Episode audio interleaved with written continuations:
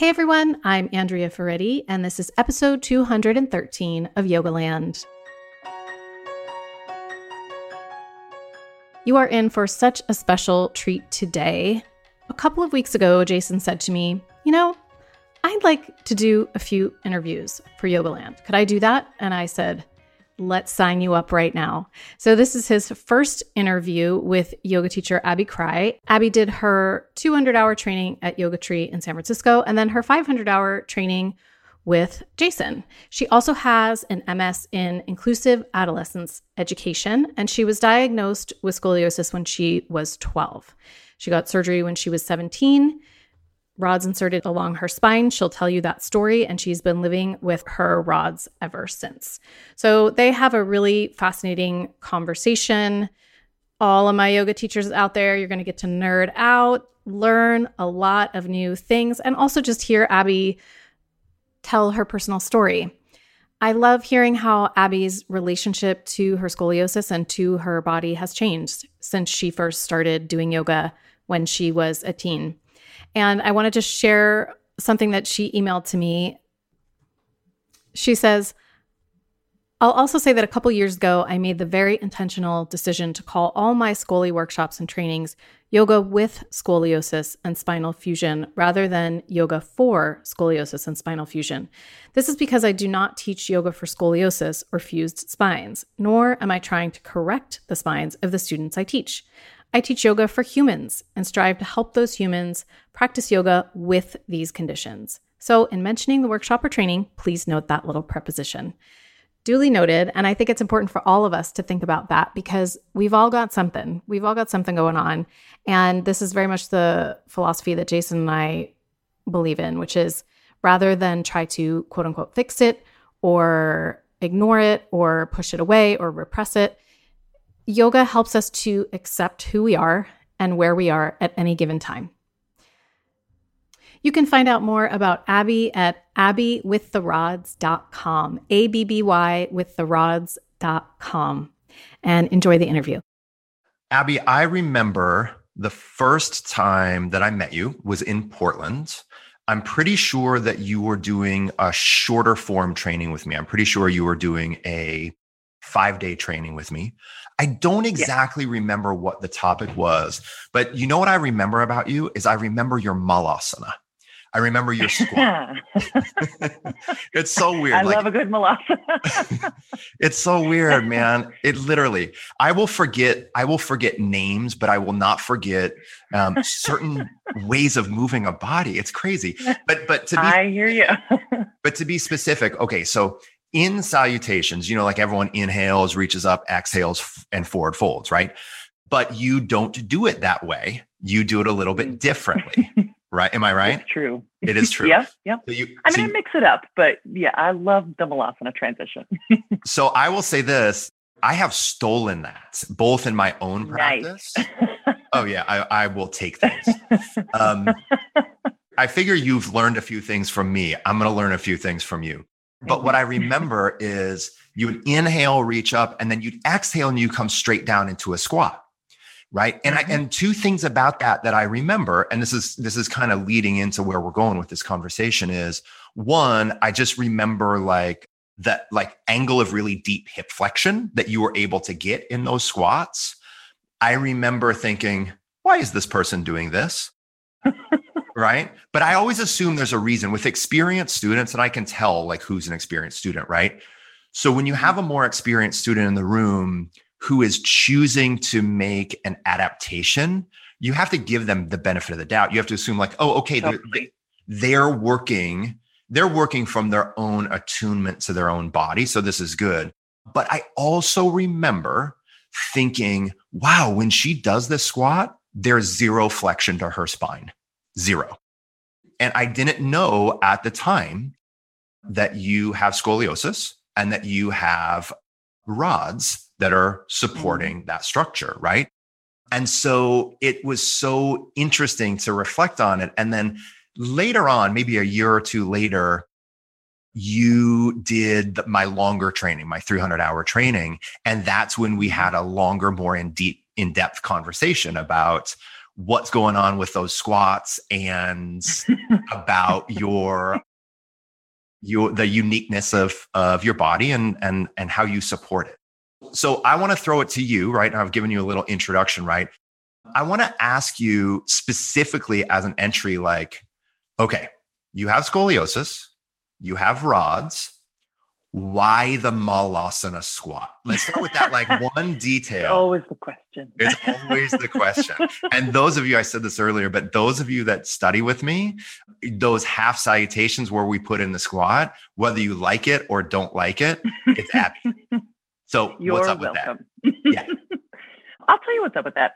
I mean, it sort of stems from both my own practice and my observations of my students' practice it has more to do, much more to do with spinal fusion than it has to do with scoliosis.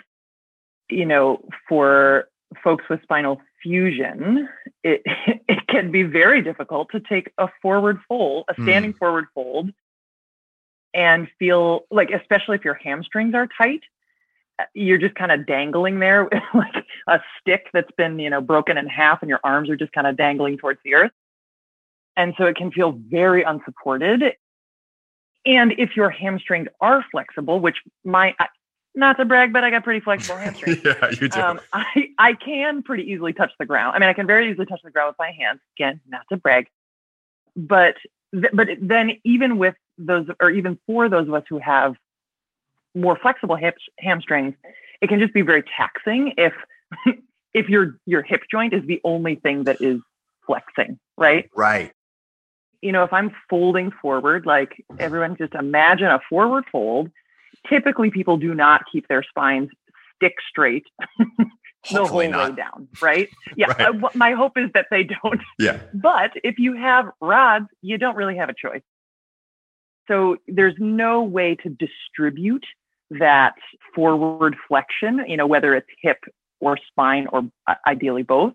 There's no way to distribute it beyond the hip if you don't have bendable components of your vertebrae. So, in an effort to not continually overstretch my hamstrings, which, as you've talked about a lot, and what, what I appreciate about your teaching is like you acknowledge the fact that so many of the poses that we do in modern day yoga, especially modern day vinyasa yoga, are forward fold like centric. You know, there's down dog, there's uttanasana, just so pyramid, triangle, all of it. You know, it's like there's so many forward folds. And so, in an effort to not overstretch my hamstrings, I was like, what could I do that does not just keep me folding forward, flexing the hip every single time?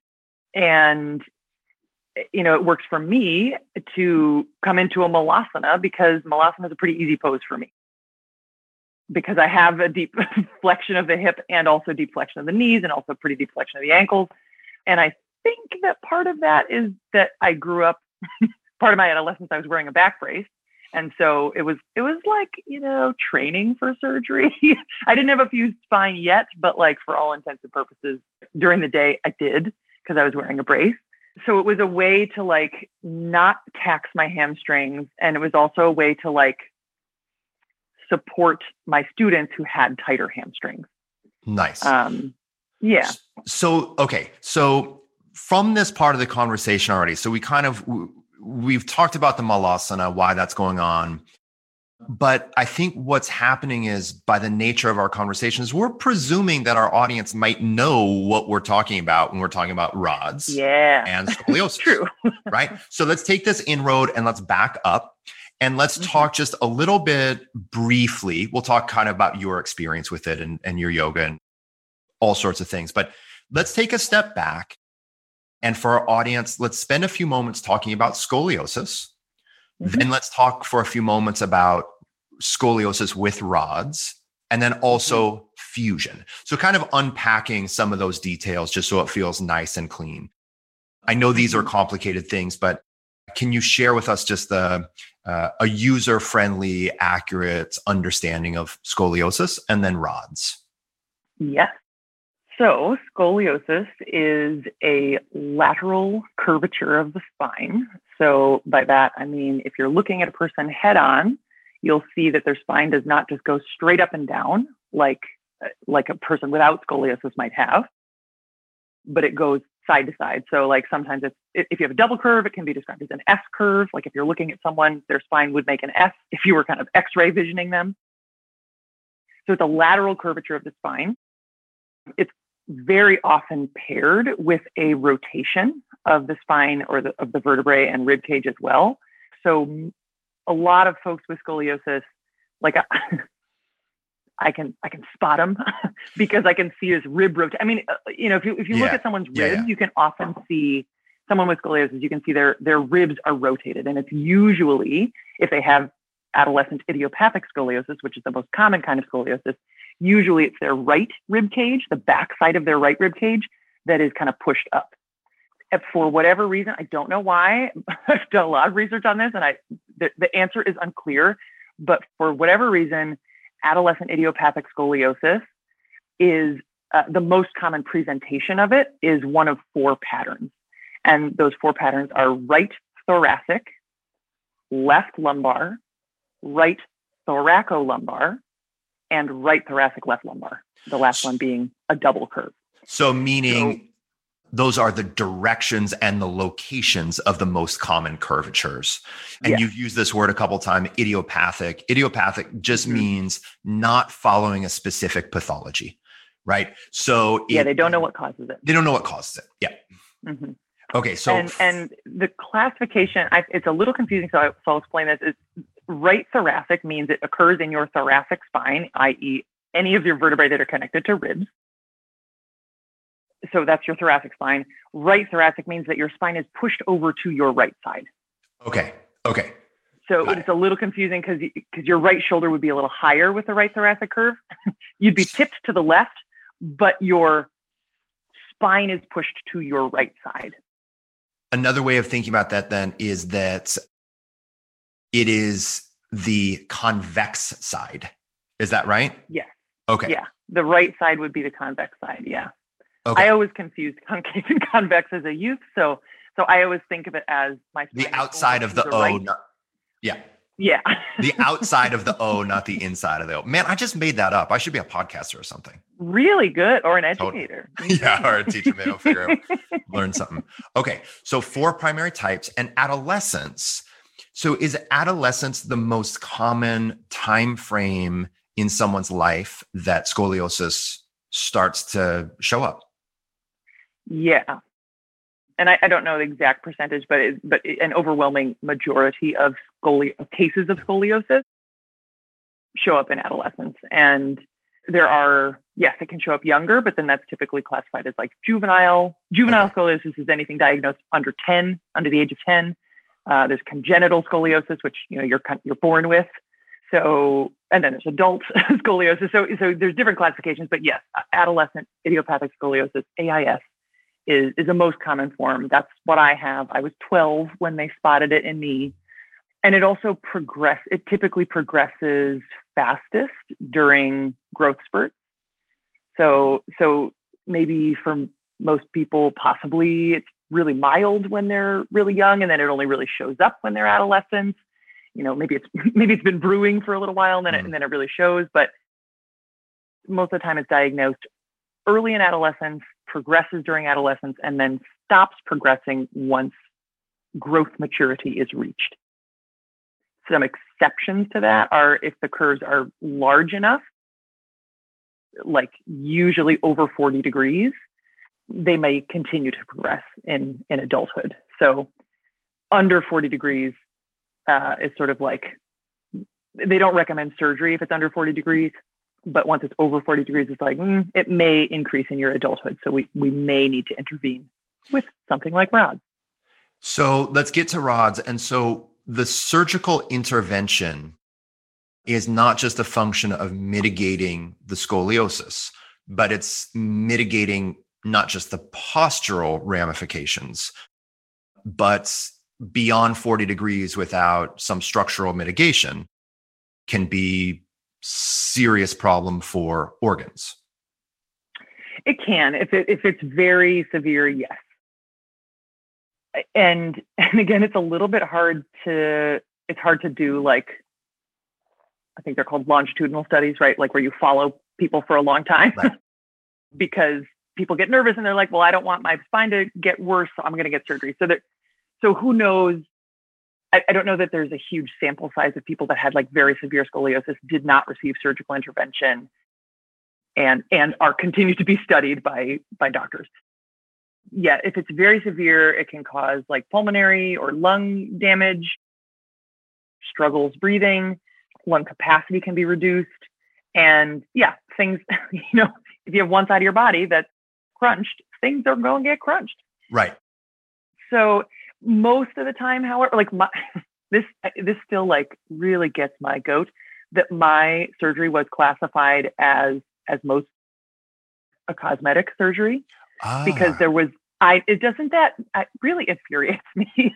It's clearly a functional because, surgery. It's yeah, like it, orthopedic it surgery. made me feel like like superficial when I was getting like I don't like the mm. look of me with my yeah. you know rib hump, you know whatever. There's all kinds of medical classifications like a geriatric pregnancy at 35 that I also have a problem with. yeah, yeah, yeah, yeah. But uh, so you know yeah. it's a little bit language and a little bit just like society's definition of the terms. But yeah, it was classified as cosmetic because I you know at age 17 was not feeling like back pain from the scoliosis, even though I did have like a 57 and 62 degree curve, which are pretty significant That's curves. Really significant.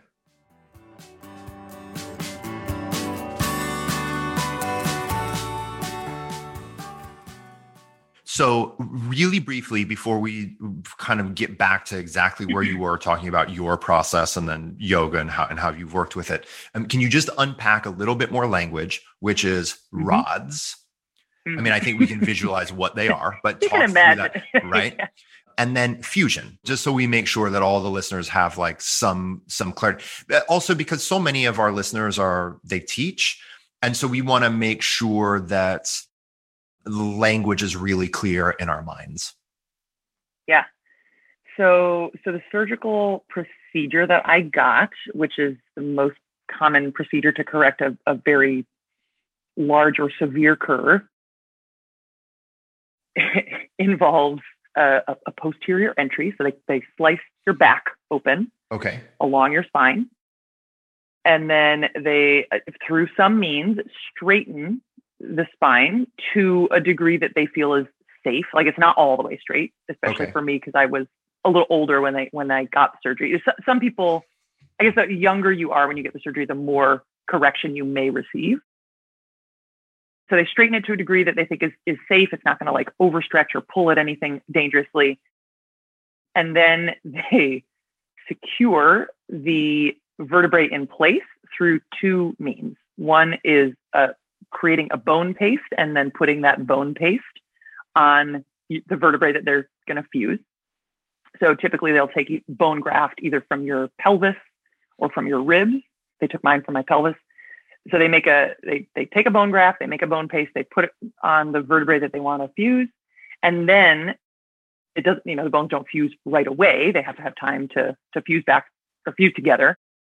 So to hold them there as they fuse, they put in rods. They used to be you know, in in, in olden days, like pre 1985, they used a thing called Harrington rods.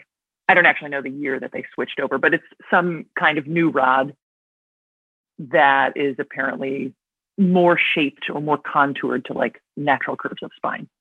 So I have rods, one on each side of my spine, and then they secure the rods to the vertebrae with screws, pedicle cr- screws that are that are screwed into basically like the wings of the vertebrae. Like the um, transverse process? The transverse process, yes, indeed. They screw the, the rods into the, the transverse processes and that combined with the bone paste that is smeared up and down your spine uh, holds the spine in place as you recover. And then once the bones are fused, I think it's three months, three to six months typically that they that the bones take to fully fuse. Don't quote me on that, but it's something like that. Then the rods actually don't really serve any purpose anymore, but it would just be another unnecessary surgery to remove them. They started doing the rod method as a way of not keeping people in a full body cast after surgery. Like that was, you know, pre Harrington rod, it was we'll fuse your spine. While it fuses, we'll put you in a cast. so uh, that was fun. So they uh, they changed that, made the rods, and uh, yeah, that's so, that's the story of the rods. Is there a typical length of the rods, not like by metrics, but like by vertebrae? So is it typical that if you are a candidate to receive rods, is there a mm-hmm. fairly standard distance they that they run through the spine? Most people that I have encountered have had a double curvature, at least a double curvature before surgery. So that most people I've encountered have had a right thoracic, left lumbar mm. double curve. And so most people who have who I've encountered who have received surgery have at least most of both of those curves fused. So so yeah, what I have seen most commonly is some portion, a, a, decently large portion of both the thoracic and the lumbar spine fused. There, of course, are exceptions, but yeah, most people I've met actually have a longer fused segment than I have. Okay. which is wild. My mine goes from T5 to L3. T5 um, L3. Oh yeah, yeah, definitely. Yeah. That's not super long. I mean, in, in terms, it's not terrible. I mean, it's you know, it's just eleven vertebrae. but who's counting? You, you, don't have much of a problem, Abby. It's no big deal. No, no. I'm just gonna uh, just quit complaining. yes, yeah. Go back to my malasana. I'm, let, I'm, you know what? Let me mansplain you, and let me tell you what the issue actually okay. is. No. Oh, um, okay, so I'm going to ask like a level one question. I don't even know if this is a level one question. Last one, uh, just kind of about the technical stuff on before we get to the yoga part. The fusion. So this is something I definitely did not understand. Okay, so the rods are put in, and then after an, a certain increment of time, the fusion occurs. Now, does that mm-hmm. fusion occur because of the bone paste that you were talking about, or does it occur naturally because those spinal segments are not able to move. And so they naturally become more fused. As far as I know, it's, it's the bone paste. Okay. okay. That is, yeah, that is connecting them.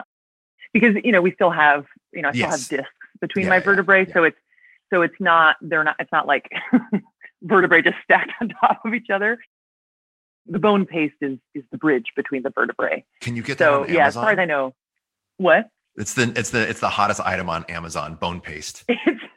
yeah, you just get your own bone powder. Um, okay. Got so, scoliosis? Get this. Sprinkle it on. totally. You you know what you could do like totally sponsored posts about it. Oh, this is gonna be a cash cow for you. Wow. Okay. Yeah. Oh, can't wait till the release of this podcast. I get a percent. Okay, so one more question on this, which is how do the rods affect the the lordotic and the thoracic mm. and the cervical curves? Does it flatten them out? Great question.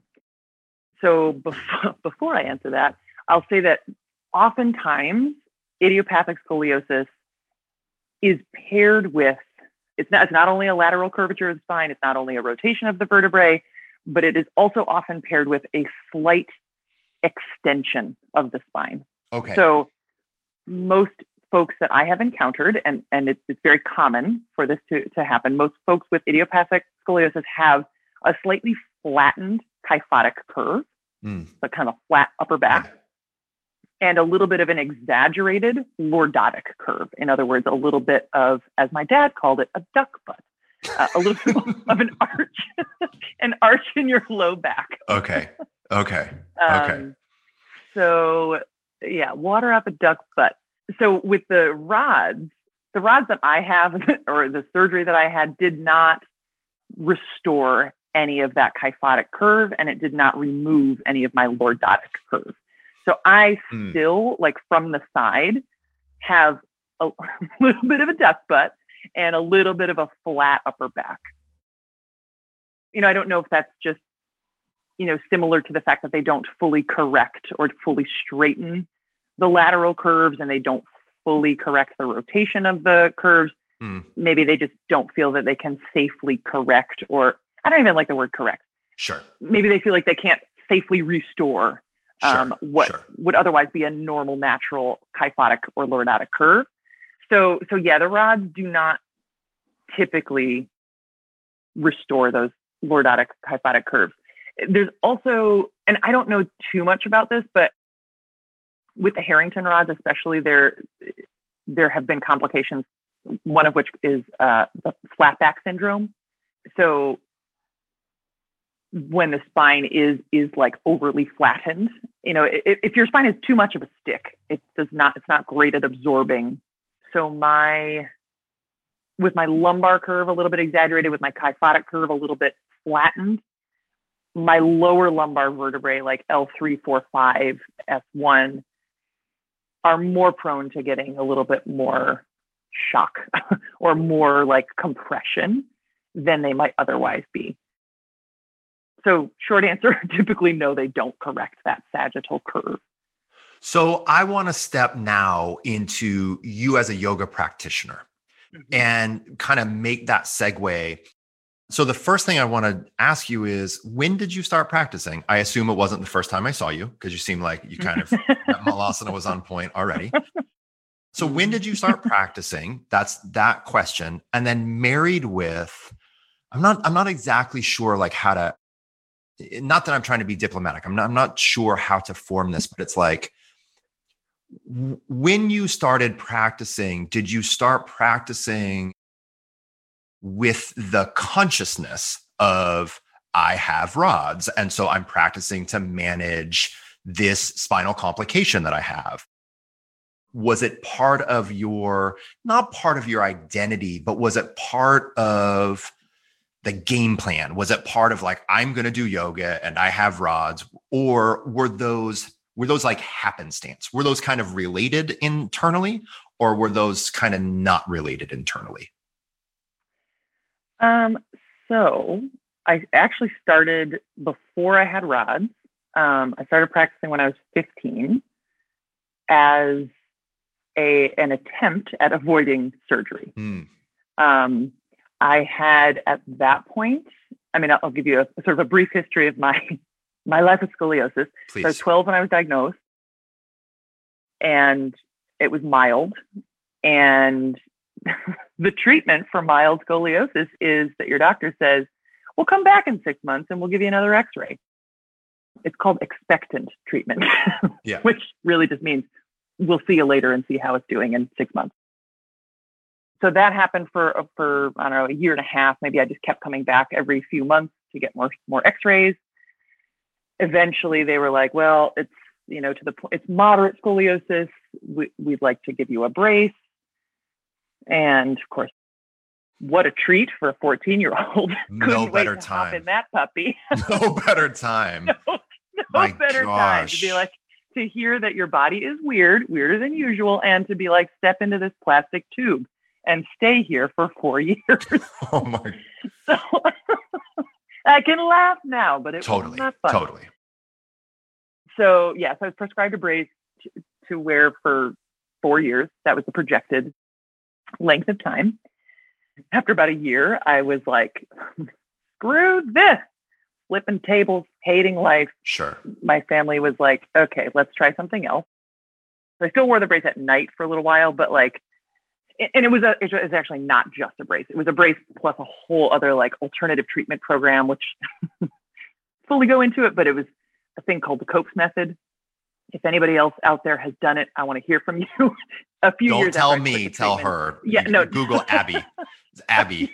Her name just if you Google Abby, it goes straight to her. Yeah, it'll just go straight to that. No, a few years after I stopped the treatment, he was indicted for insurance fraud. So there was that. But it, yeah, went through a whole bunch of treatment. It was very stressful, and then and then after you know deciding to kind of depart from the brace and depart from that treatment my family was like, well, let, why don't we try yoga? I think we'd read in some of Elise Browning Miller's work and just had, we're desperate sure. and really wanted to avoid getting my spine fused. So so that was how I first practiced. I practiced at this little place in Rochester, New York called Open Sky Yoga with Francois Raoult. Really? And, with Francois? Yeah. Yeah. He was my first teacher. Isn't that wild? That is so wild. Kind of what an old school treasure to have. I know. So that's is that how you knew who Elise was? I feel like my parents had been reading about yoga for scoliosis and came across Elise Browning sure, Miller's sure, sure. work. And then and then, you know, we lived just outside of Rochester, New York. So like it was reasonably close to go into Rochester and see Francois. So so, so yeah, any, anyone that doesn't know Francois, he is a teacher of a certain generation, old school, super well educated, super mm-hmm. bright, old school French Iyengar teacher. So some complications there. You know what I mean? Like th- that's that yeah. is a certain personality archetype, but a real source of deep information. Totally. Yeah. It was super interesting. And I, I, I remember almost nothing about like what I learned there. Um, I remember how he pronounced the word breath. It was very characteristic and very French. But uh, what I remember most about that was that I was my sort of attitude going into it, which was, I hope that this helps me fix my back. And that is an attitude that I have 100% departed from. Like, that is not how I approach teaching. It is not how I approach practicing. Um, it, is, it is not a goal of mine to fix my or anybody else's body anymore. Um, but, you know, at the time, like 15 years old, and told that my spine is curving out of control and that I, you know, I best keep it in line because otherwise it's going to be fused. I was scared and hoped that like something I did or something I could do could help me, you know, correct it. So I, I don't remember how long I practiced with Francois, but I think maybe a year or so, maybe less. But pretty soon into that, I was told again, like, okay, your curves are getting worse. And, you know, we're going to we are recommending surgery now. And so, so I had that, you know, sort of a background then, you know, a couple of years, I ended up scheduling surgery once, chickening out, and then rescheduling it about a year later, which I guess I'll, which I say because for anybody considering surgery that is listening, like it's a big freaking deal. Yeah, and yeah. like, it's not a decision that you just make lightly. I, I had it scheduled with a, with a doctor in Rochester, and then I ended up rescheduling it with a doctor in New York City who we chose because we did a little bit further research and I'm sure the doctor in Rochester was was fine, but like the doctor in New York City did like 60 to 70 scoliosis surgeries a year versus the person in Rochester who did, you know, 10 to 12. Sure. So so it took a lot. it took a lot out of us to come to that decision to to get surgery. So yeah, I was 17 when I got when I actually got surgery. And then I was 22 when I started practicing yoga again. So what brought you back you know, in? Man, not my spine. mm. You know, for, after surgery, I kind of anytime anybody mentioned yoga or like gymnastics, which I also was a gymnast before, like in back when I was short, which was a long time ago. Whenever anybody mentioned yoga, I was kind of like, well, I can't do that, obviously, because I have, you know, a stick up my spine. and so what brought me back was my friend who I lived with at the time, said that she had just gone to a yoga class and it was really lovely. And that I would, she was like, Yeah, I think you'd like the teacher. I feel like you'd like yoga. I think it was just the hippie vibes I exuded. People yeah, were like, yeah, You'll yeah. like yoga. and it's true, I did. So yeah, so I went I went to this particular teacher whose name is Greg. I don't remember his last name. I wish I did. He taught at True Yoga in Rochester. And so I went to, so I just went to a few classes with Greg at True Yoga. And it, he was just like so like kind and yeah. loving yeah. and peaceful. And, and I didn't feel like he was looking at me and telling me that there was anything wrong with my body. And that was like, it's, it's you know it's kind of funny to it's like I felt so seen when no one was looking at me. yeah, because yeah, that's what yeah. I needed, right? Like yeah, I needed that anonymity of going to a class where I was not the only student. I was not there to fix anything about me. I was just there to like be in a community of of people who were interested in breathing and moving and like feeling things. So then Greg moved to Boston. Uh, I found, and I stayed at True, and I and I found a couple of the teachers that I loved, Amanda, and Tisa, and Amy. And like, yeah, great community at True Yoga. And I think I practiced there for four years before I had what I always describe as just an epiphany that I needed to be a yoga teacher. Can can I um, pause you for a second? Yeah. So what I want to know is th- those kind of four years where you were practicing there mm-hmm. and you were being seen by not being seen by having that anonymity. Did you have private conversations with the teachers and say, I have, you know, I have scoliosis and RODS, blah, blah, blah. And then like I'd love to know a little bit about your like your process of of just the postural part of self-discovery figuring out like oh i am not going to do a drop back i am not going to do a deep twist yeah. like like how did you did you know how to self-regulate your postural decisions at that time obviously you were in a really welcoming warm community that embraced you as mm-hmm. as all should and they didn't try to fix or correct or get their hands on mm-hmm. But can you tell me a little bit? Can you tell us a little bit about just your process of discovery of in that phase, like what's working for your body, what's not working for your body? So, I mean, I remember one of the classes that I went to was was like a, a power vinyasa, and there was I have a lot of feelings about power vinyasa now but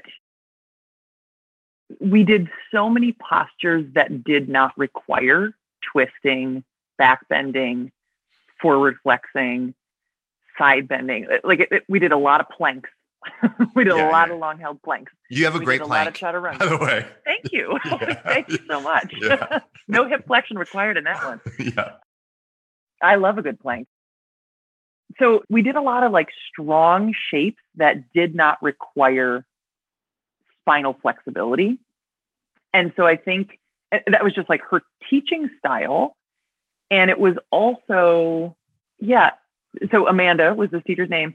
And she she talked a lot in class, like as we were doing poses, which I think was partially to like distract us from the fact that she was holding us in a four minute plank. And for me it really worked at that time in my life because my mind was like so busy that i needed someone to kind of pull me out of it and have something else to focus on and some of the things that she said were very like looking back on it very trauma informed they were very affirming and supportive and like they made you feel like oh i got this and there's nothing wrong with me i'm a badass i'm strong I can do this. I can stay here. And yeah, so she just like repeated things like that so often of like, you know, you've got this and you know your body best. And if you need to take a break, that's fine, but try to stay with it. And it just felt like she was somebody who valued strength, like physical strength, which I also valued and value, and and in a way that that made everybody i think made everybody feel strong or at least encouraged everyone to feel like you're strong right now. You don't need to wait until you can do this better to be strong. Like you're strong right now. And so i think like a combination of of her you know her teaching style both in what she said and the poses that she taught just made me realize like how many poses there are in yoga that you don't need to bend or twist or side bend and when I started sort of like dabbling into spinal movement, you know, I did so very cautiously. And and over time just kind of realized like, oh, there are there's more to this pose than just the spine, right? Like if I'm in right, a lunge right. twist, it's not just about your spine rotating, it's about like the lovely shoulder and pec opening that you get when you reach your arm up. It's about the stability in your you know your obliques and your abdominal wall when you when you hold yourself there it's about the position of your feet and your legs like there's more than just the spine I, am so sorry. Go ahead. I have to jump in. So one of the so interesting to me is like there's something jumping in my mind that I just have to say, which is you've done 300 hours plus with me. Never once did I ever look at you in a pose and see lack. Never once did I see like, oh, because she's not doing a deep twist, there's less going on in her practice and experience than someone else's. And I think this mm-hmm. is something that we get so afraid of as yoga teachers from time to time is that people that have to make certain adaptations we get afraid that they aren't doing enough or they're going to feel like they mm-hmm. are not mm-hmm. doing enough right but it's just so interesting knowing you the way i know you to hear this because it's it is my experience of watching you i never once saw you do, you know, some, I don't even want to call it modification. I really don't even want to call it a modification, yeah, but a variation. yeah, I never saw you do a version of a posture that was different than your neighbor, where I thought that you were doing less net action or, you know what I mean? mm-hmm. There's just, I, mm-hmm. I never saw a sense of like, it, not even like oh woe is abby right i never had that sense but even even less than that i never had a sense that although you were doing something different frequently i never had a sense that y- your total experience was in any way less than even someone like uh, like our friend daniel my student daniel who oh my gosh can yeah. literally Back do everything then, yes and then some right but you know what i mean you yes. you two i would see you next to each other from time to time in training and mm-hmm. he, for people that don't know him, is he can literally do everything kind of better than most people, just from like a purely technical physical thing. But I never, yeah, but I, it doesn't make you feel bad about it. yeah. But I never once felt like, oh, Daniel's doing this and Abby's only doing this. So I, I took you off course, but, the, but, but I just, I wanted to bring that up. Yeah. Well, I mean, what's cool, what's really cool about having a fused spine or having a, like a pretty adapted practice and a portion of my body that doesn't move is that it makes it encourages me to pay greater attention to my body as a whole and to the other elements of a pose, right? Like maybe I would look at a an Urdhva you know, years ago, a wheel pose, and I would think, oh, I can't do that now I look at it, and I mean, over the last few years, I've looked at it and thought, okay, what are what are the elements involved? Arms are overhead, stretching, you know, the lats. Uh, I can still do that. Hip flexors are stretching. My, my, you know, the hip joint is extended. I can do that. You know, the shoulder blades are are wide and lifting towards the ears. I can do that. Can breathe wide into my ribs and like create a little bit more space that way. Great, I can do that. So it so it was less about like can I do that pose and more about can I observe what's going on in that pose throughout the whole body, not just physically, but energetically. Like, what's the point of this pose? Is it a rest? Is it an energetic pose? Is it, you know, is it a pose that that I'm meant to hang out in for a while? Is it supposed to calm me down? Is it supposed to rev me up? So, what's happening physically and what's also happening energetically? How can I still access certain elements of this pose in my body the way that it is? Which, as it turns out, is not just useful if you have a fused spine, right? right? Like everybody has limitations, and every, with the possible exception of Daniel, and everybody has the ability to still practice, right? So that's part of the thing that I find so exciting and and like delights me so much about my experience, my very frustrating experience having scoliosis and fusion. Yeah, it sucks a lot of the time, but it has almost forced me in the like the best way to be more observant and to be more supportive of students with certain limitations still accessing the elements of the pose and, and elements of the practice now with specifically with regards to spine. So you just mm-hmm. love you know summarize in so many ways focusing on totality and focusing on how everything works together and then focusing on all of the elements that go into a posture and developing all of those elements to the degree that your body can develop those things mm-hmm. specifically now when with regards to the spine can you mm-hmm. walk us through the kind of the postural categories or the movement categories of the spine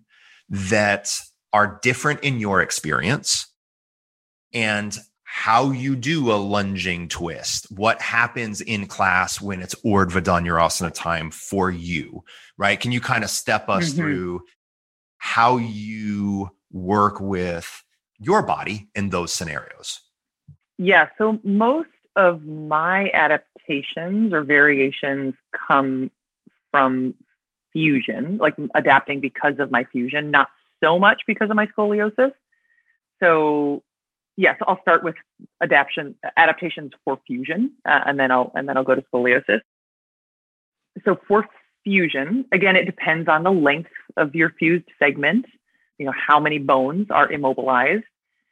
The longer the segment, obviously, the more limited your spinal movement is. So the more you might adapt. It also depends somewhat on where the fused segment is. Like, is it all in your thoracic spine? Is it does it span the thoracic and the lumbar? Does it go literally from you know T1 to S1? Uh, is your neck fused? You know, so there's lots of variance even w- for people with with a fused spine. But in general, you know, knowing where your fused segments are, knowing which joints and segments can still move I'll say that I don't do back bends, but like that's not really true. Yeah. What I what I definitely don't do, however, is a back bend with leverage. I definitely don't do twists with leverage. I definitely don't do side bends with leverage or even with like gravity pulling, like a standing side bend, not interested because gravity is pulling me to the side, like pulling me towards the ground and into a deeper bend. So so if leverage or or gravity or the force of gravity is maybe pulling me deeper into a twist, a back bend, a side bend, forward fold, I don't worry as much about because I, I, feel like for me with my flexible hamstrings, it's okay if I'm folding forward pretty deeply. But but if you have tight hamstrings, like a forward fold, you know, standing forward fold might also be pretty painful.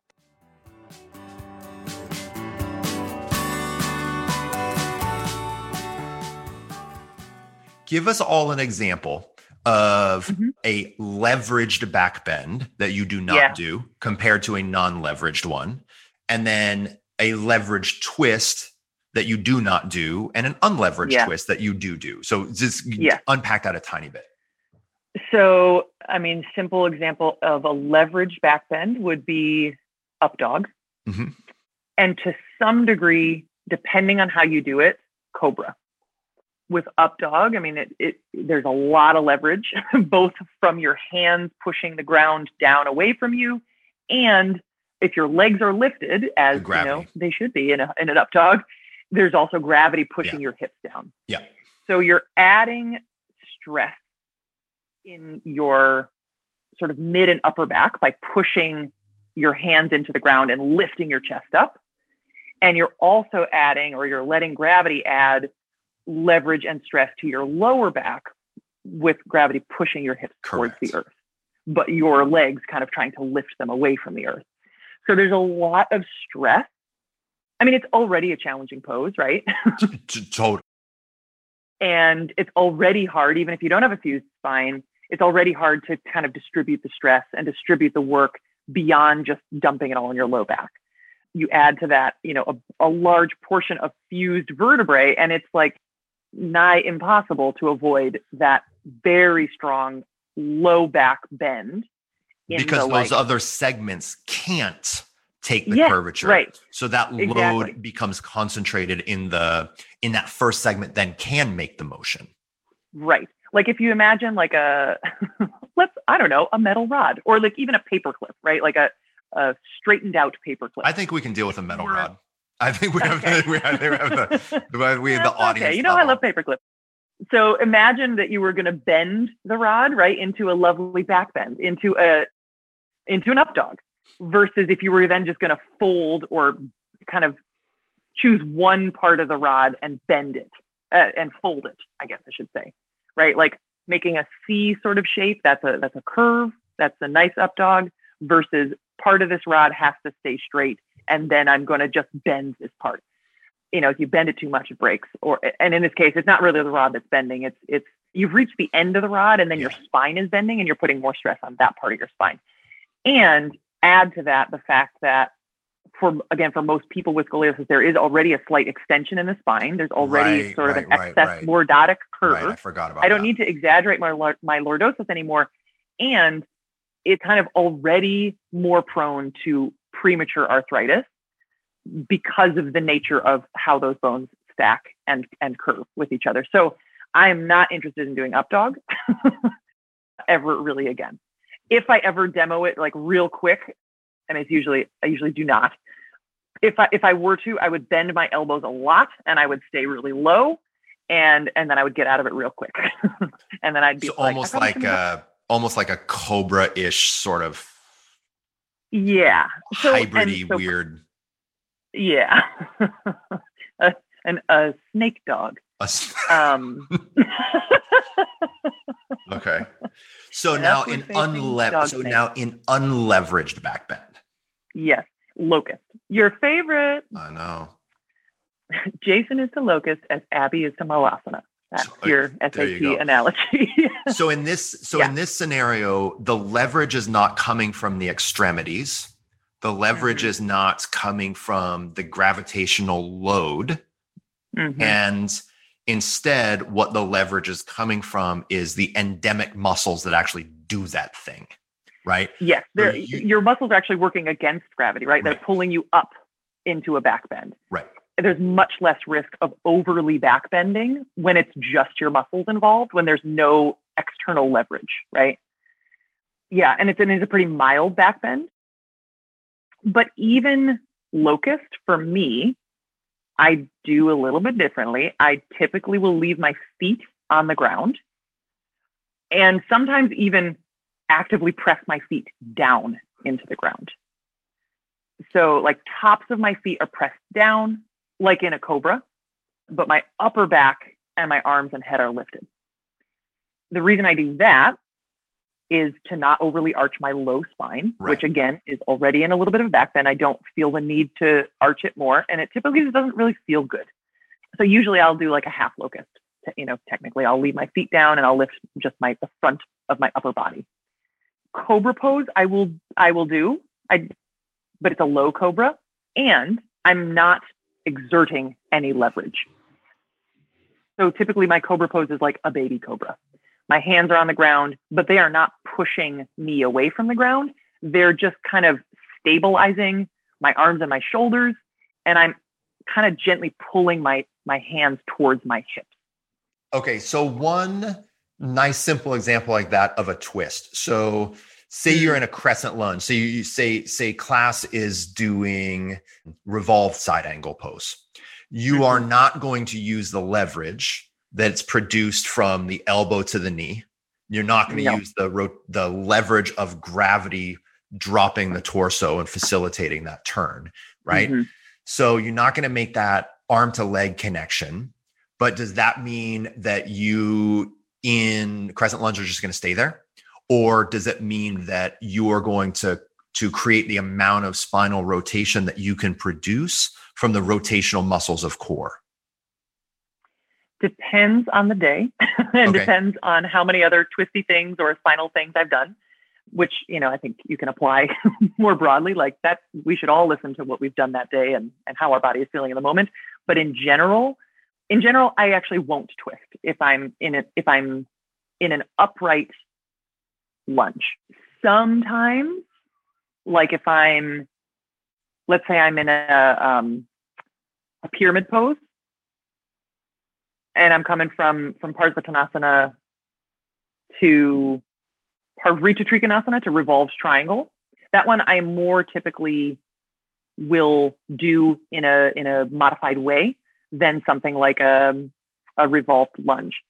And I think the reason is that with both legs straight, it's easier for me. If I'm standing and folding forward and then rotating, if I don't have a hand on the ground, it's easier for me to stay stable with both legs straight That makes than it is sense. with the front leg bent.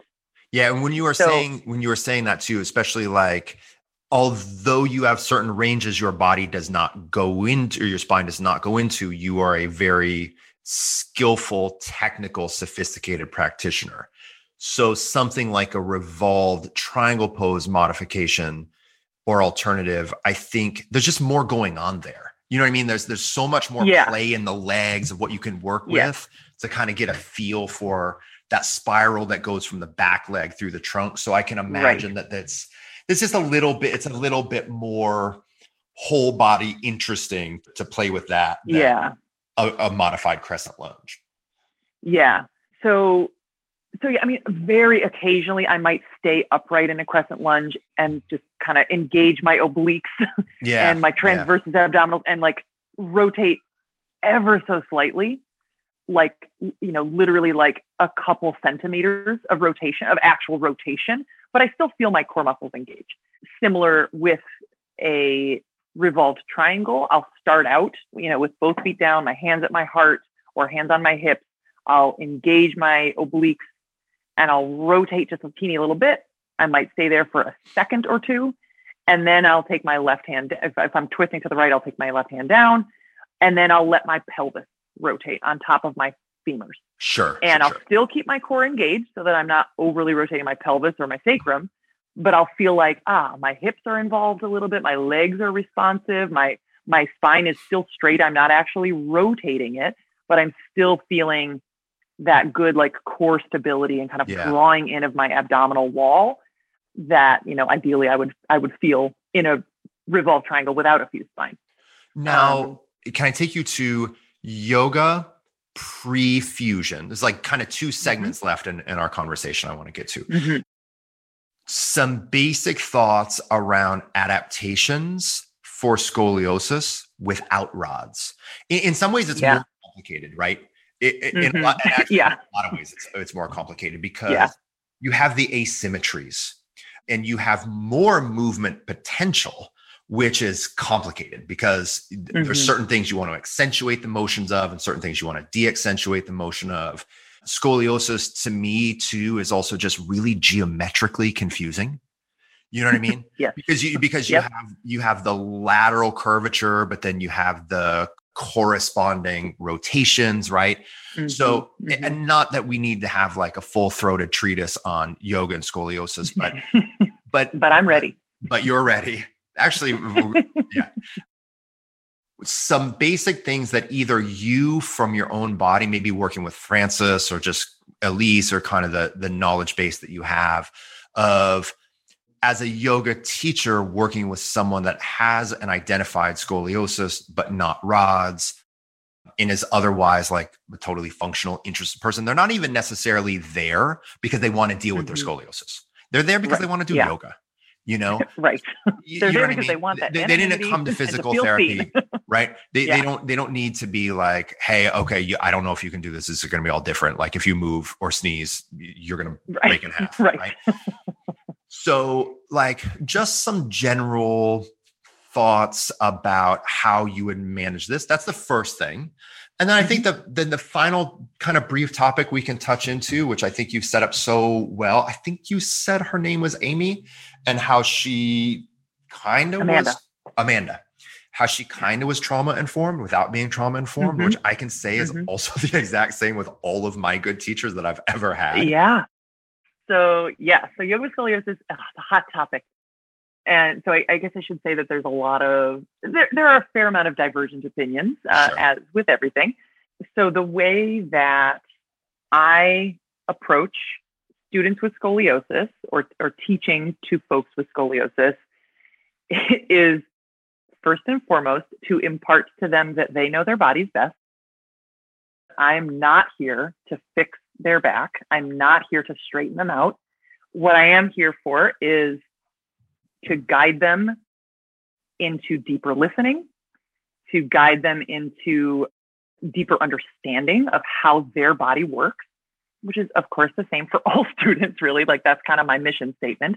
And, you know, looking specifically at bodies with scoliosis, there are a couple common common patterns and common things that we can pay attention to. And one is the side that is convex, the side that where the ribs are more spaced apart in the thoracic spine is usually going to need a little bit more strength drawn into it. The side that is more compressed with the ribs closer to get closer together is going to need a little bit more space. So there's a side of the body that we're going to work more on strength, and the opposite side, we're going to work more on length. This, of course, gets complicated when there's more than one curve. Yeah. Because if I let's so like I have a right thoracic left lumbar double curve, very common. So that means that I want to spend some more time strengthening the upper right side of my spine. So, like muscles around my right shoulder blade, my right back ribs, my right side ribs, all of those muscles I want to spend a little more time strengthening. Because there's always, I, on that side too, there's always the scapular yes. conundrum. Yeah, yeah, yeah. Right. Especially yeah. on the medial and inferior border of the scapula on that more convex side. So lower inner, yes. Yeah, lower inner. Okay, so you're thinking that the more convex side, more strength in that whole upper back, including that the scapular component. Yes. And then on my left lower side, again, because I have that right thoracic left lumbar curve, on my left lower side, I want to spend more time strengthening that. So I want to spend more time strengthening my right upper back and my left lower back. Mm. I want okay. to spend more time bringing length to my left upper back and my right lower back. So, yes. then, of course, you add the fact that like some people have triple curves and like quadruple curves. So, so it, it can get really complicated really fast. But in general, I am a firm believer that your body will tell you what you need. Yeah. but of course, we've been trained by society to ignore the signs that our sure. body gives us.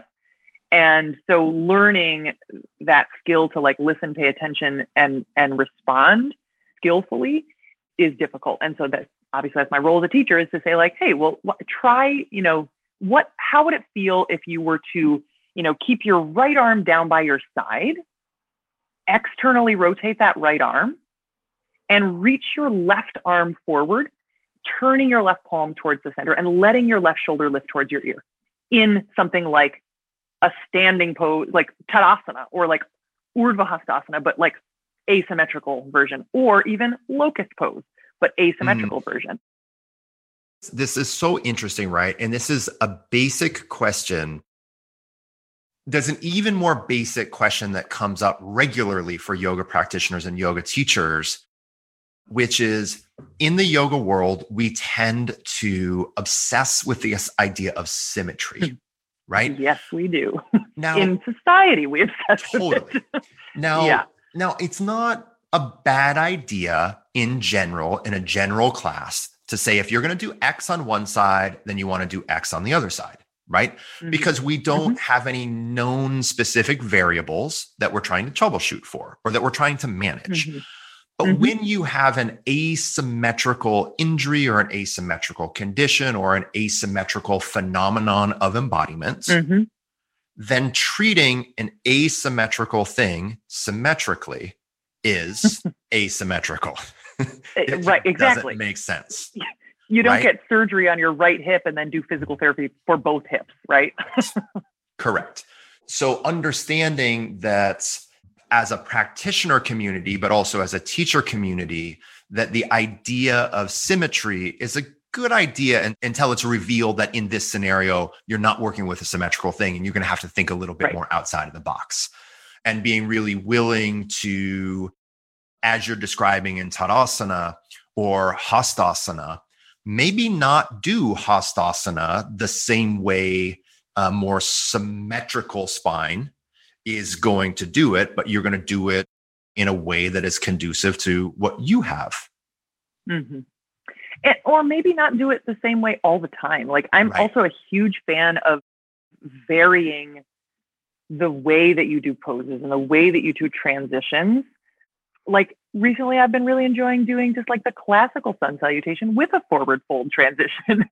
and occasionally I'll do the Malasana transition. And so I like I like to to mix things up a little bit and make sure that my body is not always doing the same thing the same way every time. And for something like locust pose, I think there's value in or half locust pose as I do. I think that there's value in doing just like the symmetrical locust pose every now and then. Partially because it it just makes me feel normal. Right. it's it's nice to not always yeah. be modifying for, you know, your curvy spine.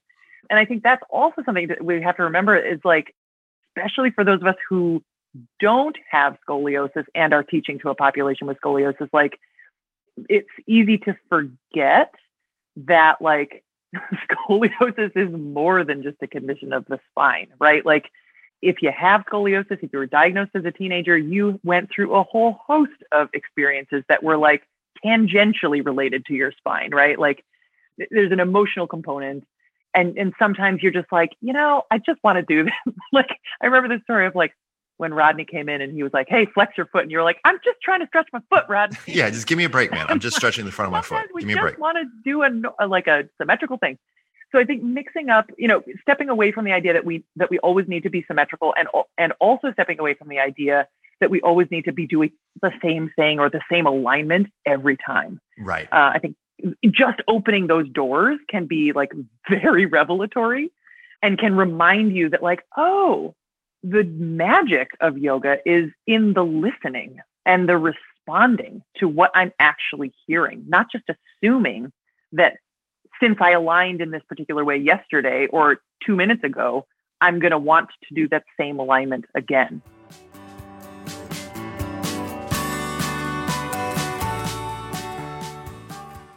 I want to conclude in a moment with a couple of the your broader sensibilities of not necessarily being officially trauma informed, but mm-hmm. kind of going with the communication style uh, mm-hmm. and the tact and the general sensibility of setting an inclusive culture for everyone, including people that have, look, we all have unique postural scenarios. Some mm-hmm. people's are even more unique than others. I want to get one more thought, one more postural little tidbit um, mm-hmm. scoliosis and like an asymmetrical standing pose, right?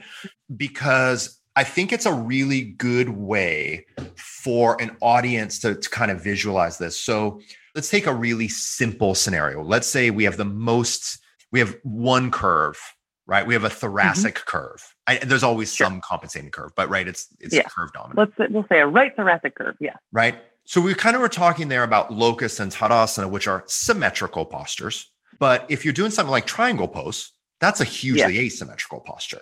So totally. the way you do triangle pose on one side, the side of the spine that is convex or a little bit shorter, might be very mm-hmm. different than the way you're yeah. doing triangle pose on the other side if you're choosing to do triangle pose in a specific way to work with your spine. If it's not one of those um, days where you're just like, dude, I'm going to do triangle pose the way everyone else does triangle right. pose because exactly. this is my choice today. And guess what? It's my right. body and I get to make that choice. Deal with it. Yes. Yeah. I'm, I'm going to actually use Parsvakonasana side angle. Okay. Just because I think it's a little bit easier to envision. Sure. And you know me, it's really hard for me to talk without also demoing everything. Me so too. I'm going to try to speak in a way that is communicable verbally. So, okay, so let's let's take side angle pose with a right thoracic curve. Just a so my, curve. my thoracic spine is a little bit pressed to the right. My right side is the rounder yeah. side. It's rounder. Your outwards. right side ribs are flared. Your left side ribs are a little compressed. Got it. Your right shoulder blade is probably winged back a little bit. Right. And your right shoulder is probably a little higher than your left. Those are all characteristics typically of a right thoracic curve. So let's say I have a right thoracic curve and and I'm coming into side angle with my right leg forward and bent. Yes.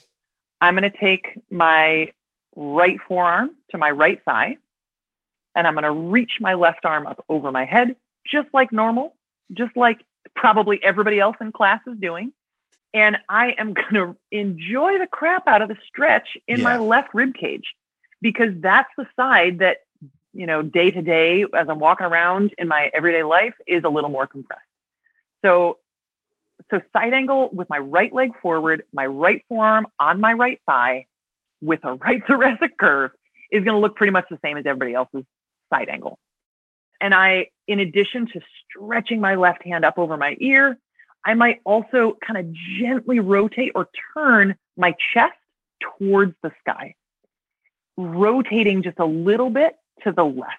So, li- little bit accentuated side bend and rotation on yes. that side. Correct.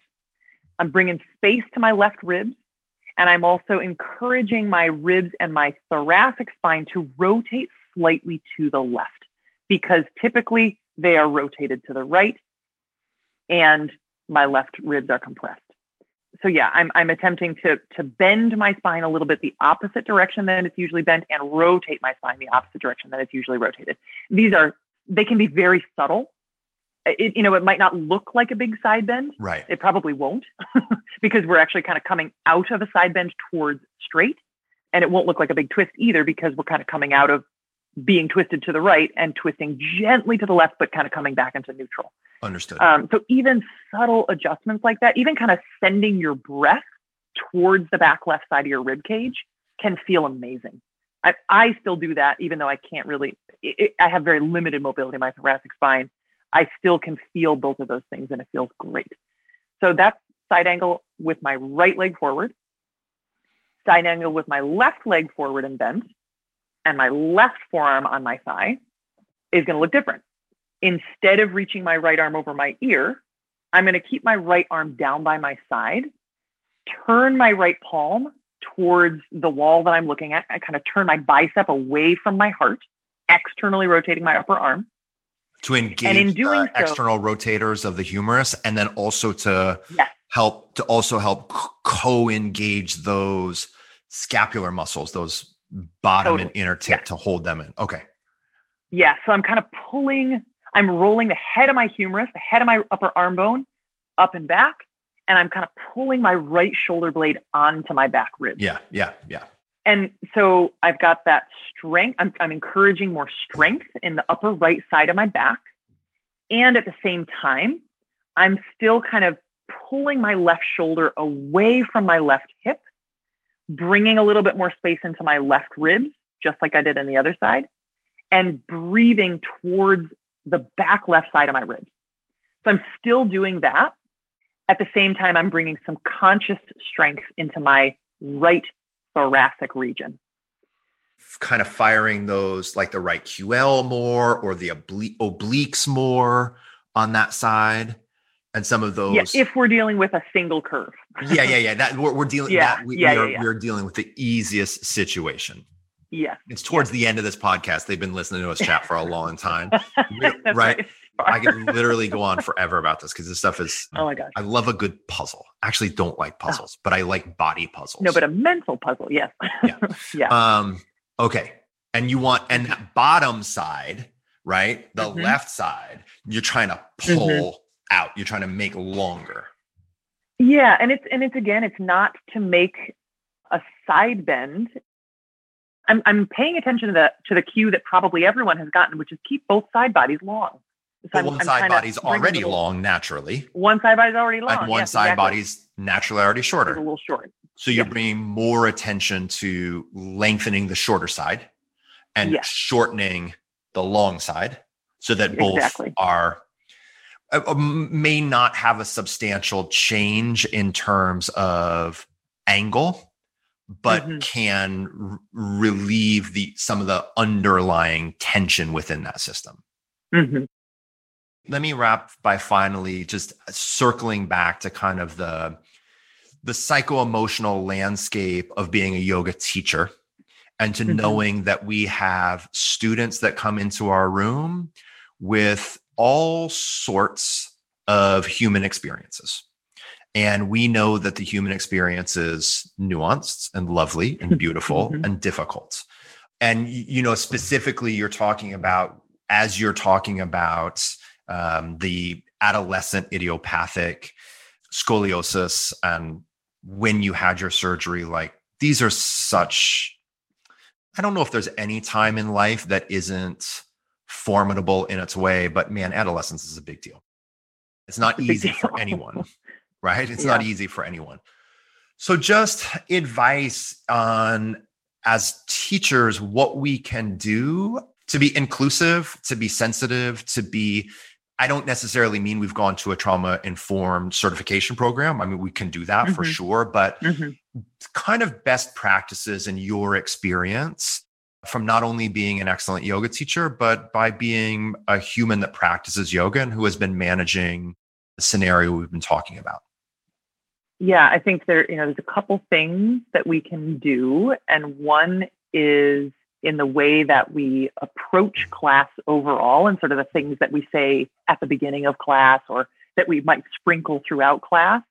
And then there's another thing relevant to cueing or the way that we cue and the way that we sequence actually. So the first thing, which again I said Amanda was was great at, was kind of setting up class and offering reminders throughout class that you're here for you, that you know your body best, that yoga is about listening, that it is about uh, responding with kindness, with patience, and about being like present moment to moment and recognizing that how you feel and what is happening in your body and around you is constantly changing.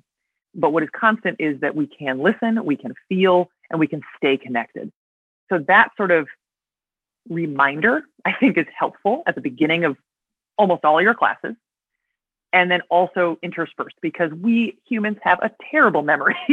and as soon as class starts, I mean, maybe not so, so much now with, you know, virtual teaching, like thank God we are not looking around the room constantly and like comparing ourselves to others anymore as much. This is going to be a whole nother oh. question that you and I have because actually, what's so interesting, and I've never thought about it because I'm so self absorbed, is myself and every single yoga teacher out there that is teaching on Zoom is like, oh my gosh, I can't see my students. I can't see yeah. my students. Yeah. But I mean, some students really like not being seen. It can be really true. nice from. I know. Uh, this is yeah. I got. But, but we won't go down that, that road because. Yeah. Yeah.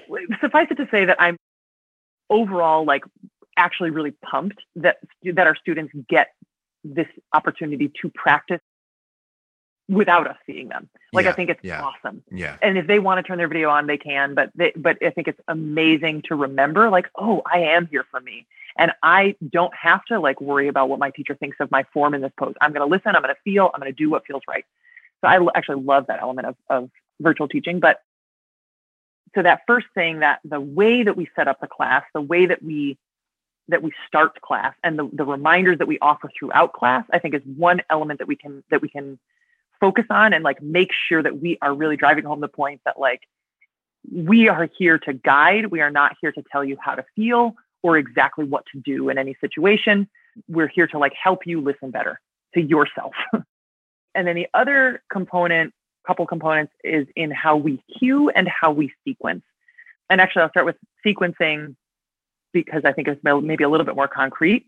So, as you I think know, I have a master's in education, and we studied differentiated education as one of the um, you know one of the like tenets of, of modern day education is differentiated instruction which basically means that we as teachers need to pay attention to the various levels and abilities of our students and offer options that work for everyone which is of course incredibly difficult but something as simple as like okay we're doing some standing sequences the first time through, we're going high lunge to warrior two to reverse warrior to side angle to a lunge, step back to plank, flow, back to down dog. That's what we do the first time through. Then the second time through, we go from lunge to uh, warrior two to peaceful to this time triangle pose, a little more challenging, a little more demand than side angle. But in saying triangle, we're like, or you can return to side angle. And then we, you know, then same thing, flow through. Then the third time we come up, we go high lunge to warrior two, to reverse, to maybe triangle or maybe side angle. And then we say, and if you're feeling spry and if you're feeling saucy and you want a balancing pose, maybe you shift forward into a half moon. Otherwise, stay where you are. So you're kind of giving like steps and you're offering scaffolding and options that are like very similar, right? Like the position of the legs and the body it, and the demand for the body is like quite similar in triangle and half moon, but obviously half moon's on one foot. so in the way that we sequence, we can sequence in a way that sort of like gives students the skills to come back to what works for them rather than just feel like they have to go on to this thing that they may not want to go on to or may not be able to go on to. So that's an example of kind of how I might differentiate my instruction in a yoga class. And then and then the other concept is or the other category is is in cueing. And I think that I'm a, you know I'm a huge fan of paying attention to your prepositions. Um, so like do you like finishing saying, prepositional phrases as well? Are you as into oh, that I as me? Love, I very into that. Yes, I think that we should. If you're reach, starting a phrase, you best reach up toward the ceiling. Exactly. Yeah, not just reach up toward. Yeah, exactly. What do you got? Come on, you guys, reach toward. Finish that prepositional uh, phrase. so rather than saying like, inhale, reach your arms up, exhale, fold forward, take your hands to the ground. I wouldn't say take your hands to the ground. I would say almost always I say take your hands towards the ground, or or actually not even hands. I say fold towards the ground, because then it's like there's no marker of like, oh, but what if I can't reach the ground? Does that mean I'm a bad student? Does that mean I can't do this pose? So paying attention to like, are you saying take this to this or or move towards this? So for me, I have always had a an injured but relatively healthy functional body. The injuries are just a function of doing contact things my whole life. I am a very sensitive person that pretends they're not sensitive because I'm a Midwestern male, and that's just built into our enculturation and probably a little bit into our Scandinavian DNA. But so I remember going to classes really early on with super tight hamstrings, and there were there was cues and forward bends of bring your torso to your legs. Oh God! Now, okay, yeah. now listen that teacher was not a bad teacher. That teacher was wonderful. No. Okay, there's no, it's right, but every single time a moment went through my head where I didn't actually feel worse about myself because I already felt bad about myself, but where where there was a part of me that it gave a little space for my mind to disagree. It gave my mm-hmm. mind a little space because they were giving a finite cue and my body was mm-hmm. not able to do that finite thing.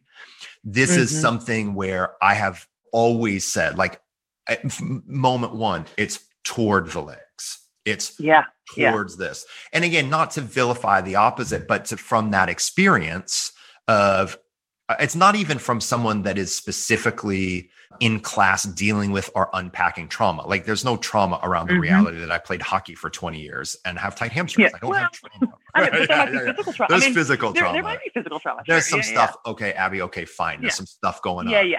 Okay? Story for another time. there's there's some stuff going on, but I don't feel like coming undone right now. But the point is, is like I wasn't really even unpacking some complicated psycho emotional dynamic. You know mm-hmm. what I mm-hmm. mean? It was just yeah. a moment where like that thing was not a not as correct as it could have been. And it gave right. my mind a little way to not fight with it but to not completely buy in. Yeah. And same thing and i think you've you've spoken about this too perhaps on your blog of like using your body kind of as landmarks or like like reach your arms away from your hips. You know you don't have to even say straight up to the ceiling because what if your shoulders don't do that? Right. So yeah you know offering cues that if you have a limitation you know how frustrating it is to be offered a cue that you just can't do and so offering a cue that like is it still offers clear direction and still gives the students like a sense of where they're going without giving them necessarily a destination, you know, mm-hmm. or a specific yeah. destination. Well, okay, I'll give you another example of like a forward fold, let's say. Rather than saying fold forward, take your hands to the ground, I might say fold forward or fold towards your legs, taking your hands maybe to block, maybe to the ground, or maybe even keep, keeping your hands on your hips if that's where they started. And just every, you know, not with every single pose, because sure. that would be incredibly verbose and annoying. But every now and then, just kind of reminding students of like, reach your hands to the ground or your blocks, come to your palms or to your fingertips. You know, give a couple yeah. options, and then it, at the very least, that reminds people that there are options. You know, yeah, more than yeah, just the one. Yes, I think the combination of kind of like building your sequences in a way that that builds on itself. You know, a sequence obviously that it's beneficial for for most students to do a side angle before a triangle Sure. and a triangle before a half moon. But it's particularly useful, you know, not just in the physical sense, but also in the sense that you're reminding your students that like these are pretty similar poses, and you can stay right here in that first stop while other people go to the second, while other people go to the third, and there is no hierarchy. right. So yeah, Abby, where can listeners find you? You live in Portland. Are you first, are you teaching any physical classes in Portland? Are you teaching any? Oh no, you must not be. You're in Oregon's kind of. Are you teaching Yeah. any No. physical- Um, so we were doing some outdoor classes over the Okay. summer, but those just ended last last week because the rain's gonna come. Well, But you, you yes, I'm it, teaching. unfortunately. We right? uh, no, I know. I've never been more appreciative for rain. Holy crap! Yeah, no, I, I am welcoming the rain. Um, but no, so I teach at the People's Yoga, and I teach right now. Well, let's see. I'm just about to slightly reduce my class load, but I, I will still be teaching six classes a week virtually. Do you where do you have a single site that people can Yes. go to to find those classes? Yes, yes. You can go to my website, which will link you to everything. And that is abbywiththerods.com. A B B Y Isn't that cute? with the Yeah, rods. the rods. A B you've taken such you've right you it's right you've taken such like ownership right you're like this is yeah, this I, is it. I want to do something rods forward. and then one more thing about your classes do you Mm-hmm. have any classes that are yoga for scoliosis and or rods Yes. specific and Yep. then anything that is more uh, general vinyasa or general hatha yeah, the all the classes I teach with peoples are are vinyasa. I, I teach one restorative right now, but that's I'm about to take a, a break from that. So those are all vinyasa, and then in November, November 14th and 15th, I'll be teaching a three-hour workshop. You know, in in two parts, one and a half hours on each day, on yoga with scoliosis and fusion. And then the very exciting part, or very exciting news, is uh, starting on January 12th, I'll be teaching a 50 hour immersion and teacher training for folks with scoliosis and spinal fusion and teachers who want to learn more about that. So, yeah, so I've done I've done a fair amount of yoga with scoliosis and spinal fusion workshops in the past. And it and I kept getting questions from people about like, oh, do you teach teacher training? Do you teach any Totally. longer workshops? Do you, you know, what, it, it just seemed like there was a need for for a longer program so yeah, starting this this January, I will I'll be doing every every other week. You know, three we'll meet three days a week, so that we'll talk in the training about four sort of actions of the spine: lengthening, strengthening, side bending, and twisting. And those are kind of the categories that I like to work with most because they they work. It doesn't work doesn't work with all of the planes of the action of the spine, but it but it offers a, a nice sort of well-rounded understanding of of spines with scoliosis and spinal fusion. And great yeah, so that'll be a 50-hour training. Awesome.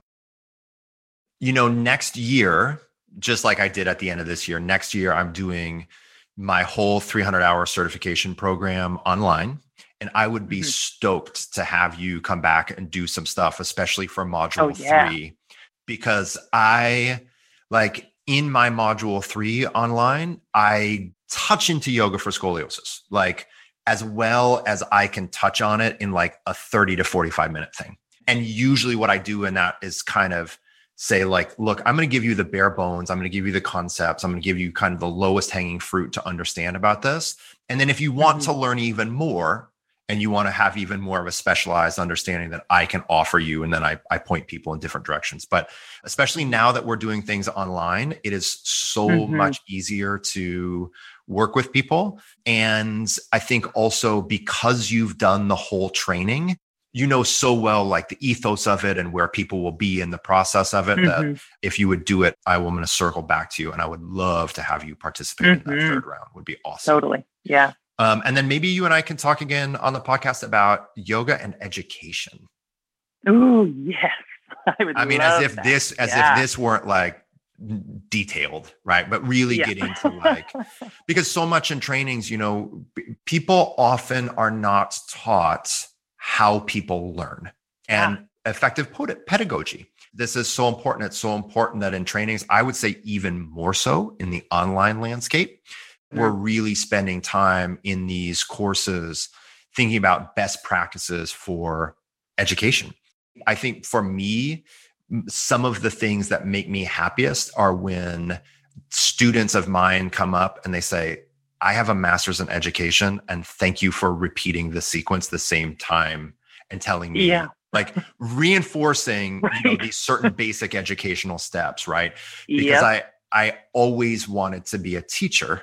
I didn't always mm-hmm. want to be a yoga teacher. So mm-hmm. I would love to kind of Me talk, too. you know what I mean? But, but uh, yeah, no, yeah, I was like, so, I need to be a teacher. I don't know of what, but something. Yeah. So yeah. let's talk again in a couple months about um, yoga and teaching. Okay. Thanks so much, Abby. It's awesome to have you yeah, here. Yeah, you're welcome. Thank you. Yay. Bye bye. Thank you so much.